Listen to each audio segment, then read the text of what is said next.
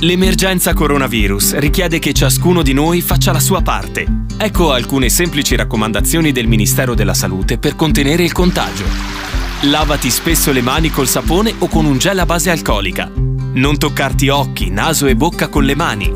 Evita le strette di mano e gli abbracci fino alla fine dell'emergenza.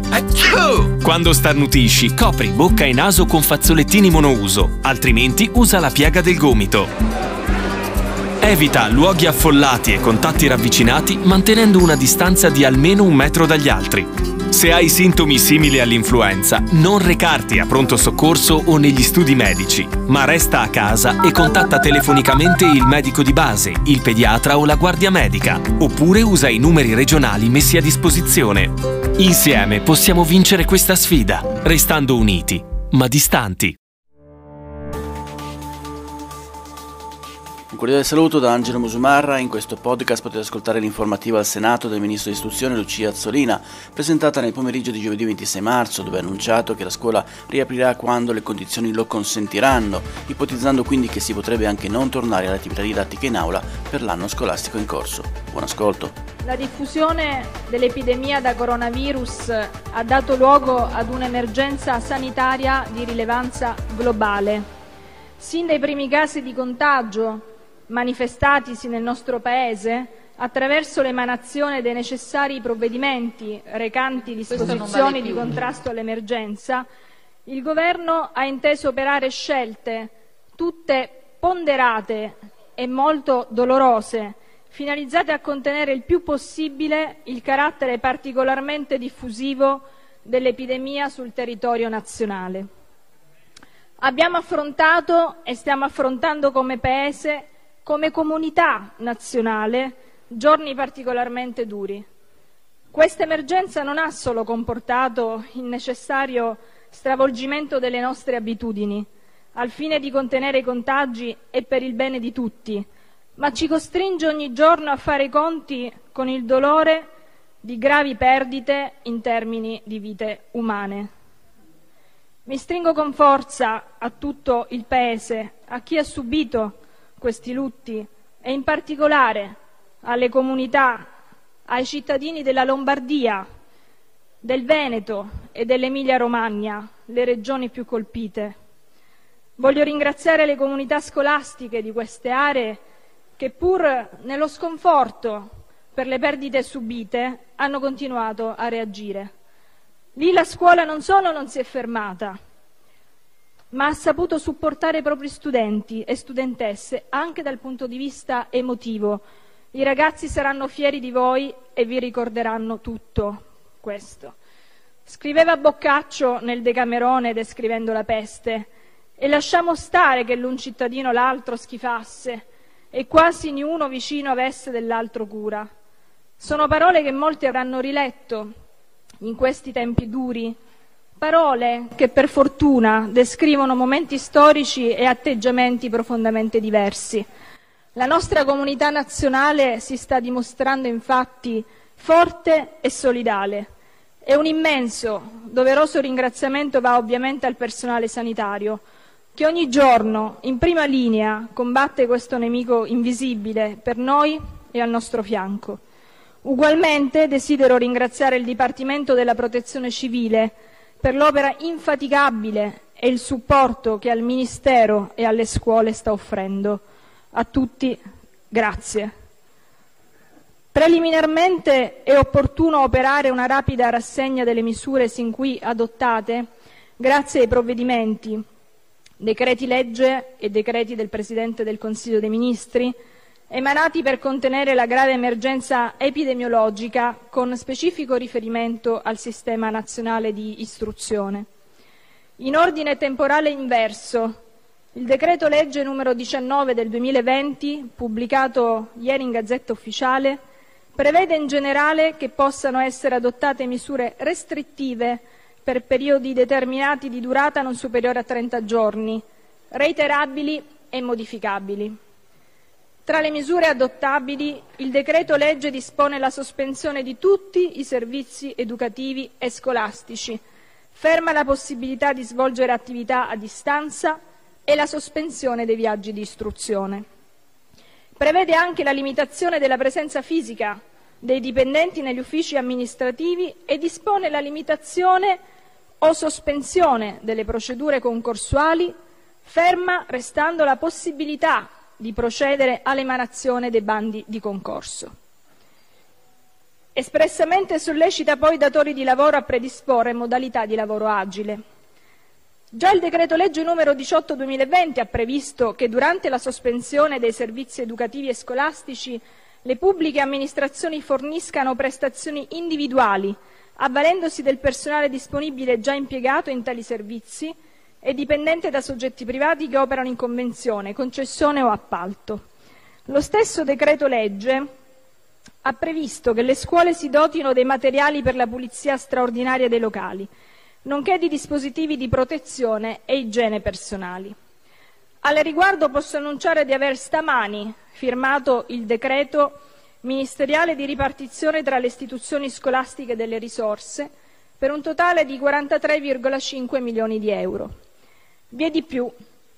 Il decreto legge citato ha previsto, come ripreso in altri passaggi del mio intervento, uno specifico stanziamento di euro 85 milioni per l'anno 2020 al fine di consentire alle istituzioni scolastiche di dotarsi immediatamente di tutti gli strumenti utili per l'apprendimento a distanza e agli studenti meno abbienti di poterne fruire. Ha anche disciplinato le modalità di acquisto delle piattaforme e dei dispositivi necessari alla didattica a distanza. Inoltre il Ministero dell'Istruzione assegna comunque alle istituzioni scolastiche statali le risorse finanziarie per i contratti di supplenza breve e saltuaria. Ancora, con il decreto legge numero 9 del 2 marzo 2020 abbiamo garantito la presa di servizio di collaboratori scolastici, già LSU, nei territori colpiti dall'emergenza in modo da non pregiudicare in alcun modo il processo di internalizzazione di questi lavoratori. Abbiamo fatto sì che alla sospensione dei viaggi ed iniziative di istruzione confermata dal decreto legge numero 19 si applicasse quanto previsto dall'articolo 41,4 del decreto legislativo 23 maggio 2011 numero 79, in ordine al diritto di recesso del viaggiatore prima dell'inizio del pacchetto di viaggio, nonché l'articolo 1463 del codice civile prevedendo che il rimborso potesse essere effettuato anche mediante l'emissione di un voucher di pari importo da utilizzare entro un anno dall'emissione.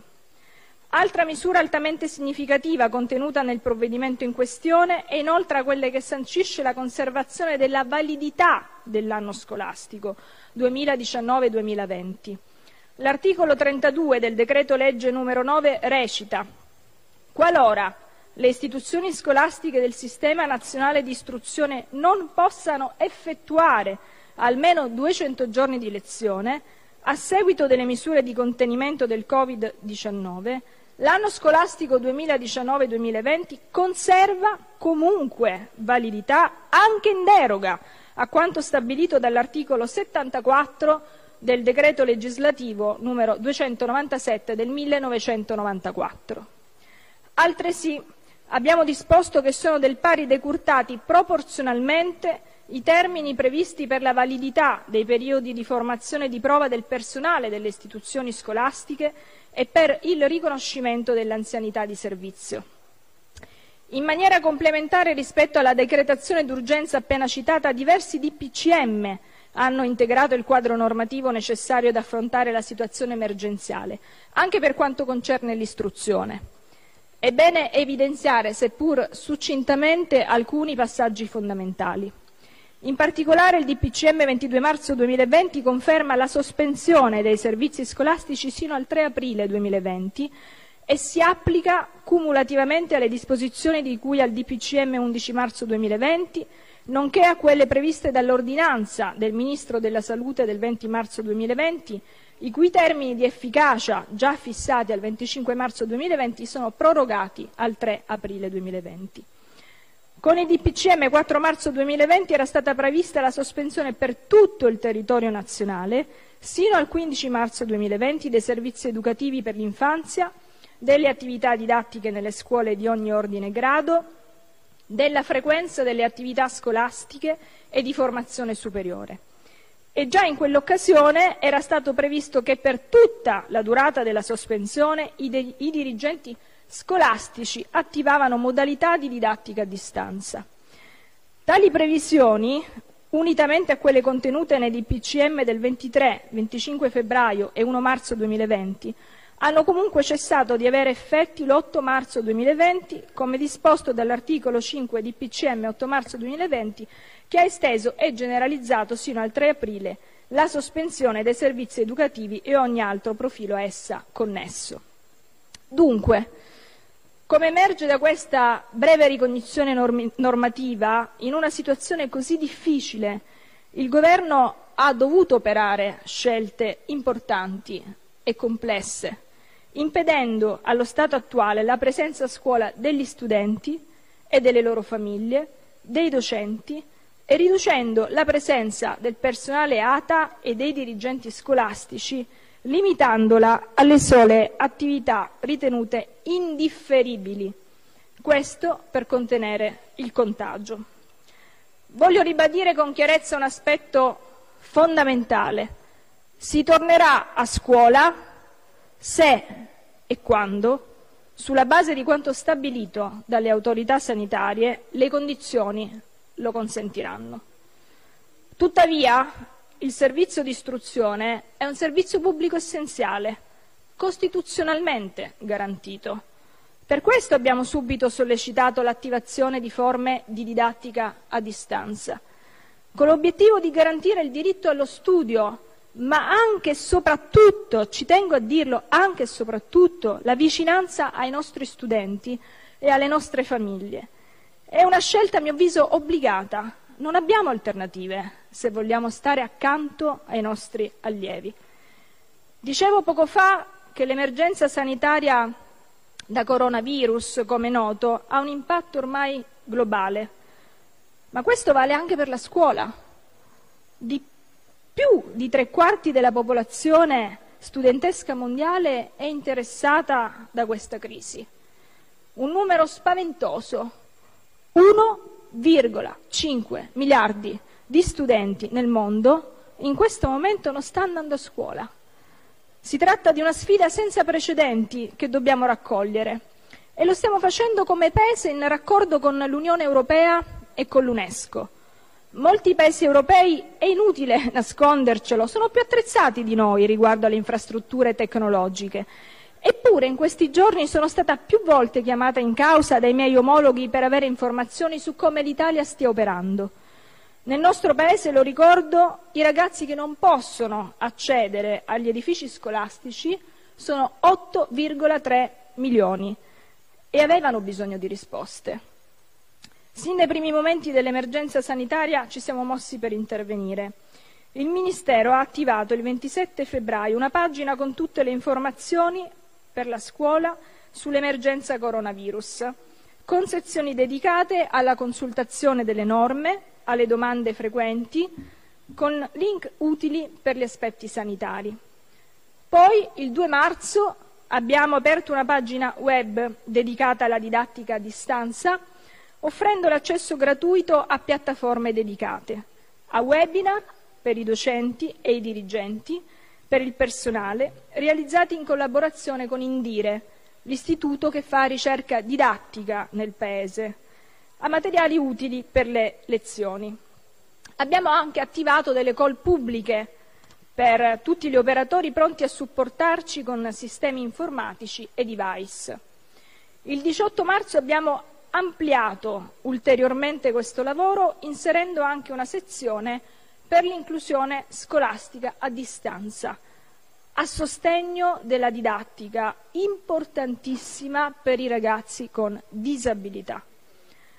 Fin dalle prime mosse di questo lavoro abbiamo registrato una gara di solidarietà e generosità operativa tra tutte le scuole del Paese, tra docenti, personale ATA, dirigenti scolastici e tra gli stessi alunni. Attraverso le reti professionali, i social media, i siti delle scuole abbiamo registrato migliaia di disponibilità a effettuare interventi e azioni concrete da parte di scuole che intendevano mettersi a disposizione di altre scuole. Di fronte a una situazione di grande, grande delicatezza che non ha precedenti nella storia repubblicana e che gradualmente si è trasformata per alcuni territori in particolare in una vera e propria tragedia umanitaria, la scuola ha risposto e sta ancora rispondendo in maniera solida e coesa, dimostrando senso di appartenenza, senso di responsabilità, di disponibilità senza precedenti ad operare in emergenza. Nella immediata gestione dell'emergenza sono state sollecitate tantissime energie operative su tutto il territorio nazionale. È stata realizzata in pochissimi giorni un'area apposita sul sito internet del Ministero per il tramite della quale le scuole hanno trovato le prime risposte alle domande più comuni riguardo le nuove procedure organizzative da adottare in emergenza e hanno potuto accedere ad una sezione pensata appositamente per consentire, nelle più diverse forme e misure, di realizzare didattica a distanza, contemperando le esigenze dei territori meno dotati a livello tecnologico con l'altissima competenza di altre aree dell'Italia, ove sono invece collocate le migliori risorse innovative. Siamo anche consapevoli del fatto che una delle criticità riguardi la capacità di accesso alla rete, che in alcune zone del Paese è carente. Per questo ringrazio la Ministra per l'innovazione Pisano, che ha messo in campo un progetto di solidarietà digitale per sollecitare gli operatori del settore ad offrire connessione gratuita ai propri abbonati e quindi anche a docenti, studenti e famiglie. Per far fronte all'emergenza sanitaria sono stati attivati, grazie alla task force ministeriale per le emergenze educative, appositi interventi di assistenza che si realizzano nel rapporto quotidiano con tutte le scuole e con le famiglie attraverso azioni concrete, tra cui mi sembra importante citare le azioni di supporto psicologico rivolte a studenti, docenti e famiglie per superare le difficoltà intervenute con l'insorgere dell'emergenza. Abbiamo sentito il dovere di intervenire su diversi livelli. Attraverso un'apposita nota ministeriale, numero 388 del 17 marzo 2020, abbiamo ritenuto di orientare le scuole sistematizzando quanto nella loro piena autonomia avevano realizzato fin dal principio dell'emergenza con il fine di ricondurre tutte le esperienze e le attività svolte in un contesto di piena sostenibilità giuridica e amministrativa e di garantire, per quanto a ciascuno possibile, uniformità nell'azione didattica, anche nell'ottica della completa spendibilità delle attività svolte a distanza ai fini della validità dell'anno scolastico. Tutte le scuole infatti godono di autonomia garantita dalla Costituzione Ciascuna ha affrontato l'emergenza reagendo a proprio modo, chi più coraggiosamente, chi con più incertezze, ed ogni reazione istituzionale, credetemi, noi l'abbiamo compresa e supportata proprio perché sicuramente scaturita dalle richieste dei territori, dagli alunni e dalle loro famiglie. Il principio che ci muove sin dal primo momento e far sì che nulla, ma proprio nulla, di quanto faticosamente realizzato dai docenti italiani dalle rompere dell'emergenza possa essere perduto. Perché magari non rispondente a un codice di condotta già conosciuto o sperimentato. Differentemente noi intendiamo valorizzarlo e non perderlo, farne una ricchezza e se possibile un elemento che ci racconti la crescita dei nostri allievi in un momento complesso come quello che stiamo vivendo. Così, tenendo sempre saldo questo principio, all'interno della predetta nota ministeriale abbiamo suggerito e chiarito, semplificando al massimo, per motivi di opportunità. Cosa si intende per attività didattica a distanza? Indicando gli strumenti validi, le metodologie, ma soprattutto gli elementi necessari affinché un'attività possa essere considerata didattica a tutti gli effetti, ossia l'interazione docente-alunno che accompagni la costruzione del sapere, ma che dia anche senso e risposta alle domande esistenziali che gli alunni, soprattutto i più piccoli, si pongono in un contesto nel quale colgono direttamente e indirettamente segnali che li disorientano. I provvedimenti che le istituzioni scolastiche, nel rispetto della normativa vigente in materia, se non già fatto, devono adottare per garantire il diritto alla privacy degli studenti e delle famiglie. Una serie di azioni volte a rimodulare la progettazione delle attività di inizio anno sulla base delle nuove attuali esigenze, adattandola alla didattica a distanza, possibilmente senza che diventi un ulteriore aggravio per le famiglie. Le azioni di coordinamento che le scuole, attraverso i singoli docenti e i consigli di classe, hanno dispiegato per garantire anche agli alunni con disabilità, con DSA o con bisogni educativi speciali non certificati di essere pienamente inclusi nelle attività a distanza, così come per le situazioni di alunni ricoverati presso strutture ospedaliere o in cura presso la propria abitazione, nonché per gli alunni che versano in condizioni di detenzione. Indicazioni puntuali sulla valutazione delle attività a distanza lasciando libertà ai docenti di esercitare la valutazione, contemperando secondo un criterio di tipo formativo le diverse necessità di acquisire elementi valutativi per ciascun alunno. Inoltre attiveremo a breve un apposito servizio a livello nazionale di help desk a distanza apposito a supporto delle istituzioni scolastiche. Tutte le indicazioni impartite sono già principi saldamente incardinati nel sistema scolastico. Non è stata l'emergenza sanitaria a far affermare l'importanza della relazione docente-alunno, così come il comune sentire dell'inclusione scolastica, della progettazione delle attività didattiche coerente con il contesto, come la necessità di valutare tutto il percorso degli alunni e non solo la singola prestazione. Sono elementi che esistono da decine di anni nella pratica scolastica, costruite su evidenze scientifiche consolidate, che da anni sono oggetto di riflessione e di approfondimento e che oggi, a causa delle emergenze in corso, acquistano ancora più valore e ci sembrano, forse per la prima volta, realmente così importanti. La configurazione concettuale e concreta dell'attività a distanza rappresenta una sfida e al contempo un'opportunità nella quale anche noi ci sentiamo chiamati in prima linea. Sentiamo fortissima la responsabilità di rispondere alle aspettative che la società intera ripone nei confronti della scuola, quale avamposto essenziale dello Stato, presente nei territori, specie se marginali, quale presidio fondamentale di supporto.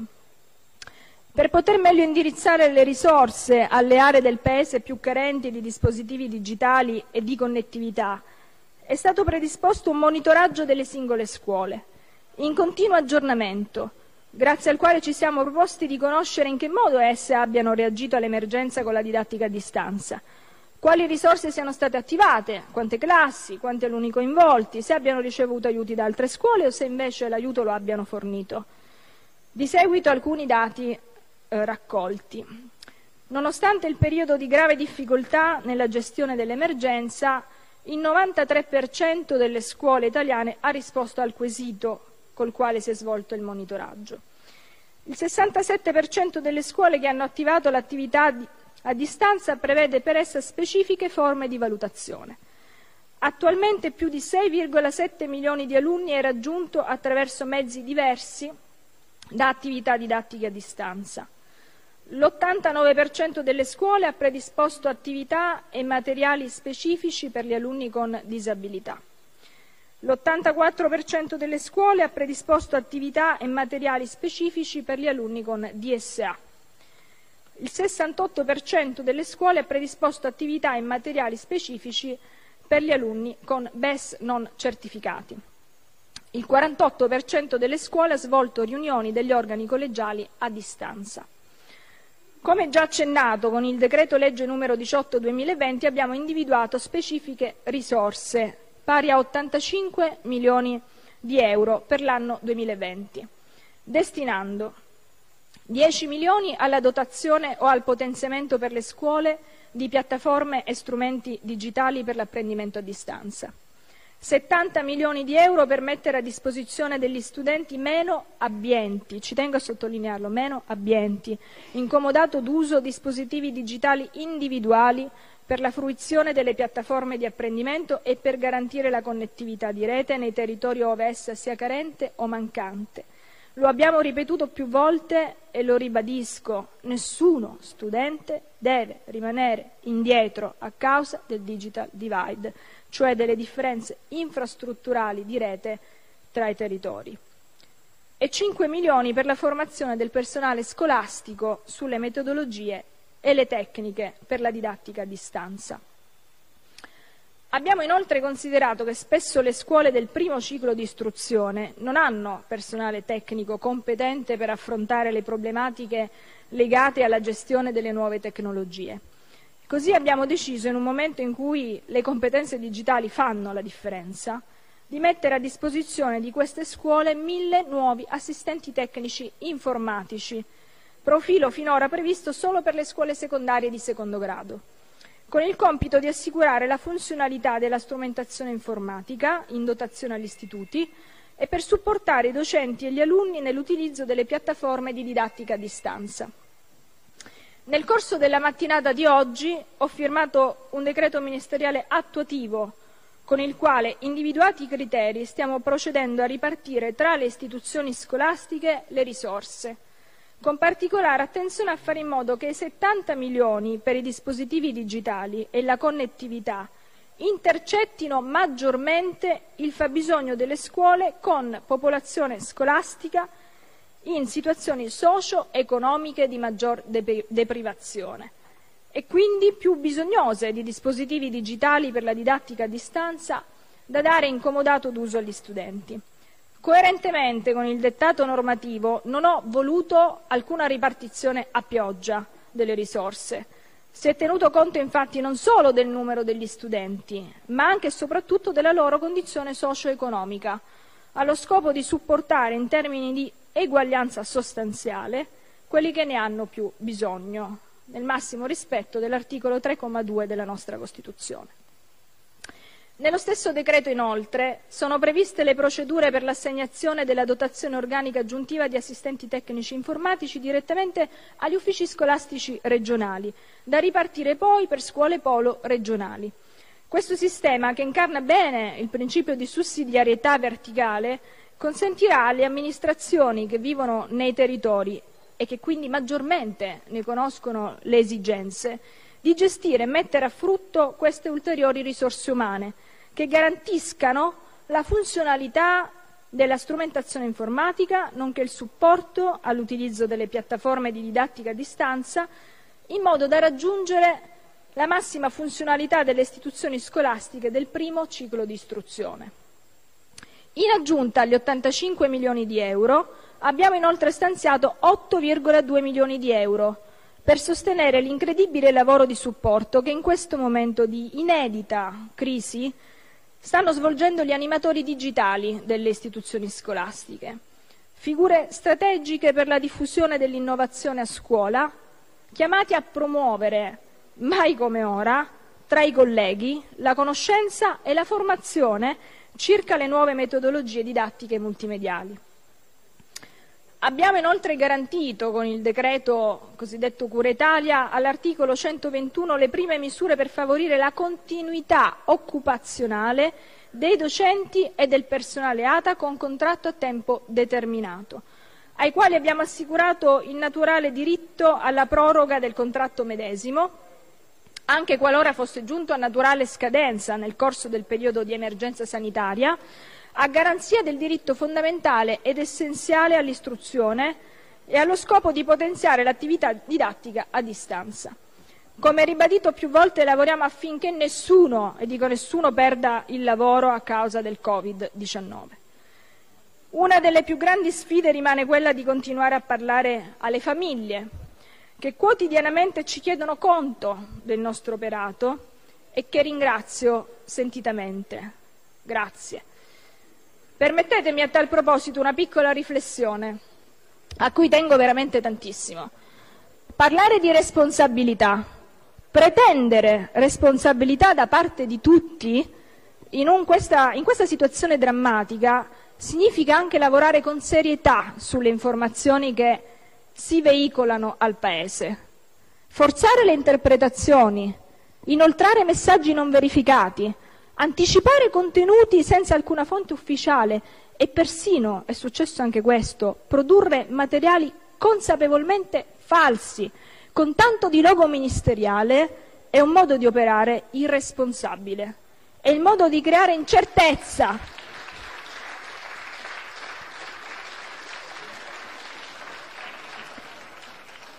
È il modo di creare incertezza e allarme ad una cittadinanza che sta già soffrendo abbastanza. Questo è un appello rivolto a tutti, evidentemente. Sentiamoci tutti responsabili e responsabilizzati. Una situazione come quella attuale richiede un ribaltamento delle logiche, anche di quelle comunicative. Come Ministero ci stiamo impegnando per offrire alle famiglie un'informazione puntuale e sempre aggiornata. Le famiglie ci sollecitano soluzioni sulla conclusione dell'anno scolastico, indicazioni sulla valutazione degli studenti.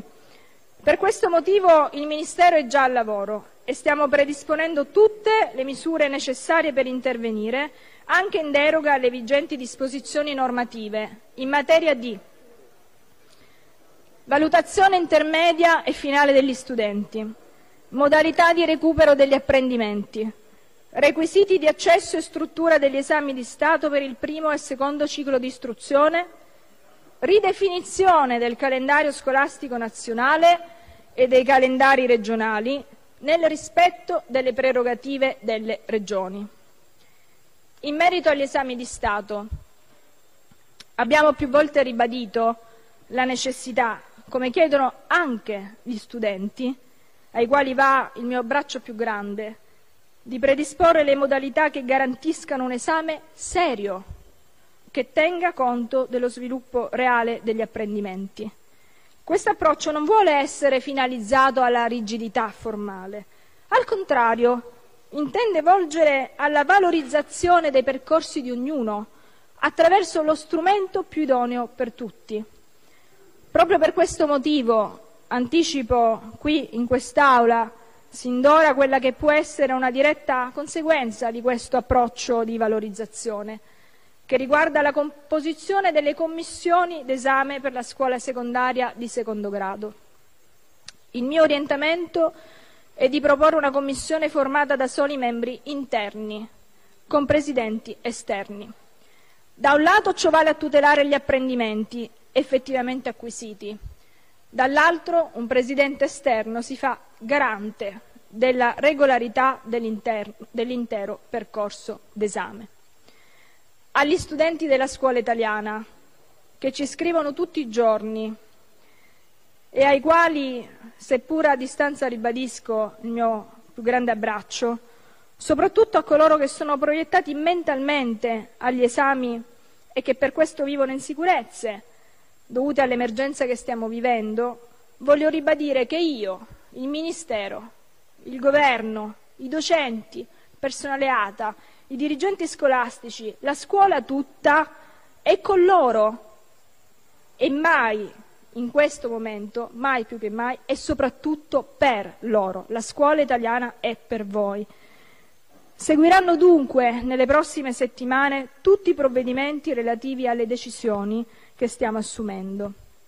Verranno impartite a tutti nuove indicazioni operative Pertanto nessuno si senta nell'incertezza e nessuno, soprattutto tra gli studenti, vive in ansia per la scuola. Nel frattempo ci siamo attivati anche con la RAI e ringrazio l'amministratore delegato Fabrizio Salini per questo, allo scopo di potenziare l'offerta di contenuti utili per le scuole. Il 24 marzo abbiamo siglato una carta di intenti. Ci saranno sul canale RAI scuola, materiali per la scuola casa e replay. La piattaforma digitale della RAI ha creato playlist ad hoc, elenchi di materiali per le istituzioni scolastiche fruibili anche da ragazzi e famiglie al di fuori della didattica a distanza, che rientrano nell'iniziativa La scuola non si ferma. L'hashtag che il Ministero ha adottato per raccontare da un lato quanto sta avvenendo negli istituti e per rendere riconoscibili dall'altro i materiali e i contenuti che ruotano attorno alla didattica a distanza e alla situazione che stiamo vivendo. La collaborazione non si ferma qui. Stiamo sviluppando altre iniziative che siano utili a scuola, studenti e famiglie. Nel continuare a fare scuola a distanza, nel rispetto di tutte le prerogative professionali del personale, seppur con tutte le differenze di materiali, di connettività, di strumenti, di competenze che necessariamente denotano i singoli e i territori del Paese, noi intravediamo una chance di normalità e di prosecuzione delle relazioni interpersonali, che soprattutto tra i più piccoli e nelle situazioni familiari in cui il virus o la semplice impossibilità di uscire ha portato angoscia e dolore, è aspetto fondamentale per tenere saldo l'equilibrio e rinsaldare la convinzione sincera che tutto sarà superato insieme. Grazie. Ed è tutto per questo podcast, grazie per il vostro ascolto. Se ritenete interessanti i contenuti che avete appena ascoltato potete condividerli utilizzando i canali social di Aosta Press. Per ogni comunicazione potete scrivere a podcast-aostapress.it. Al prossimo ascolto, buona continuazione, state bene.